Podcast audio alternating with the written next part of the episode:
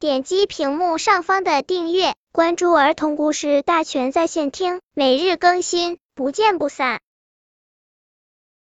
本片故事的名字是《一本童话书的旅程》。这是一本童话书，讲的是一只小熊害怕独自睡觉的故事。今天小豪整理书架，把这本童话书扔掉了，因为小豪已经六年级了，这本书实在是太幼稚了。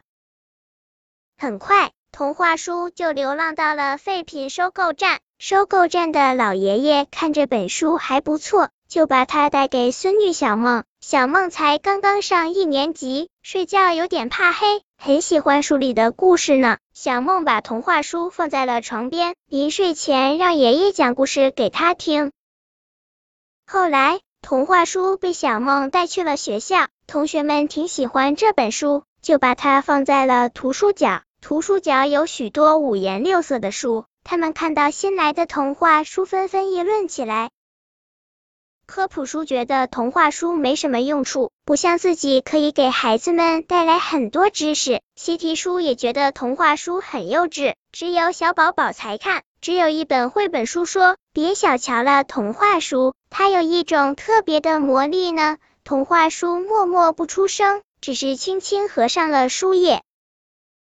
等到夜晚降临的时候，教室里黑漆漆的一片，很多书都怕黑。别看白天他们神气活现的，但其实是一些年纪很小的书。这时候，童话书像妈妈一样，轻轻翻开书页，讲起了一只小熊不敢独自睡觉的故事。那声音很温柔，温柔的就像一个甜美的梦。所有的书听着听着，慢慢的睡着了。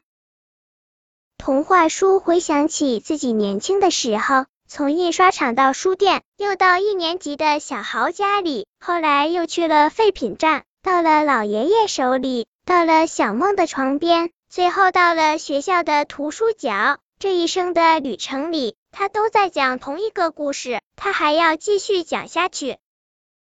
本篇故事就到这里，喜欢我的朋友可以点击屏幕上方的订阅，每日更新，不见不散。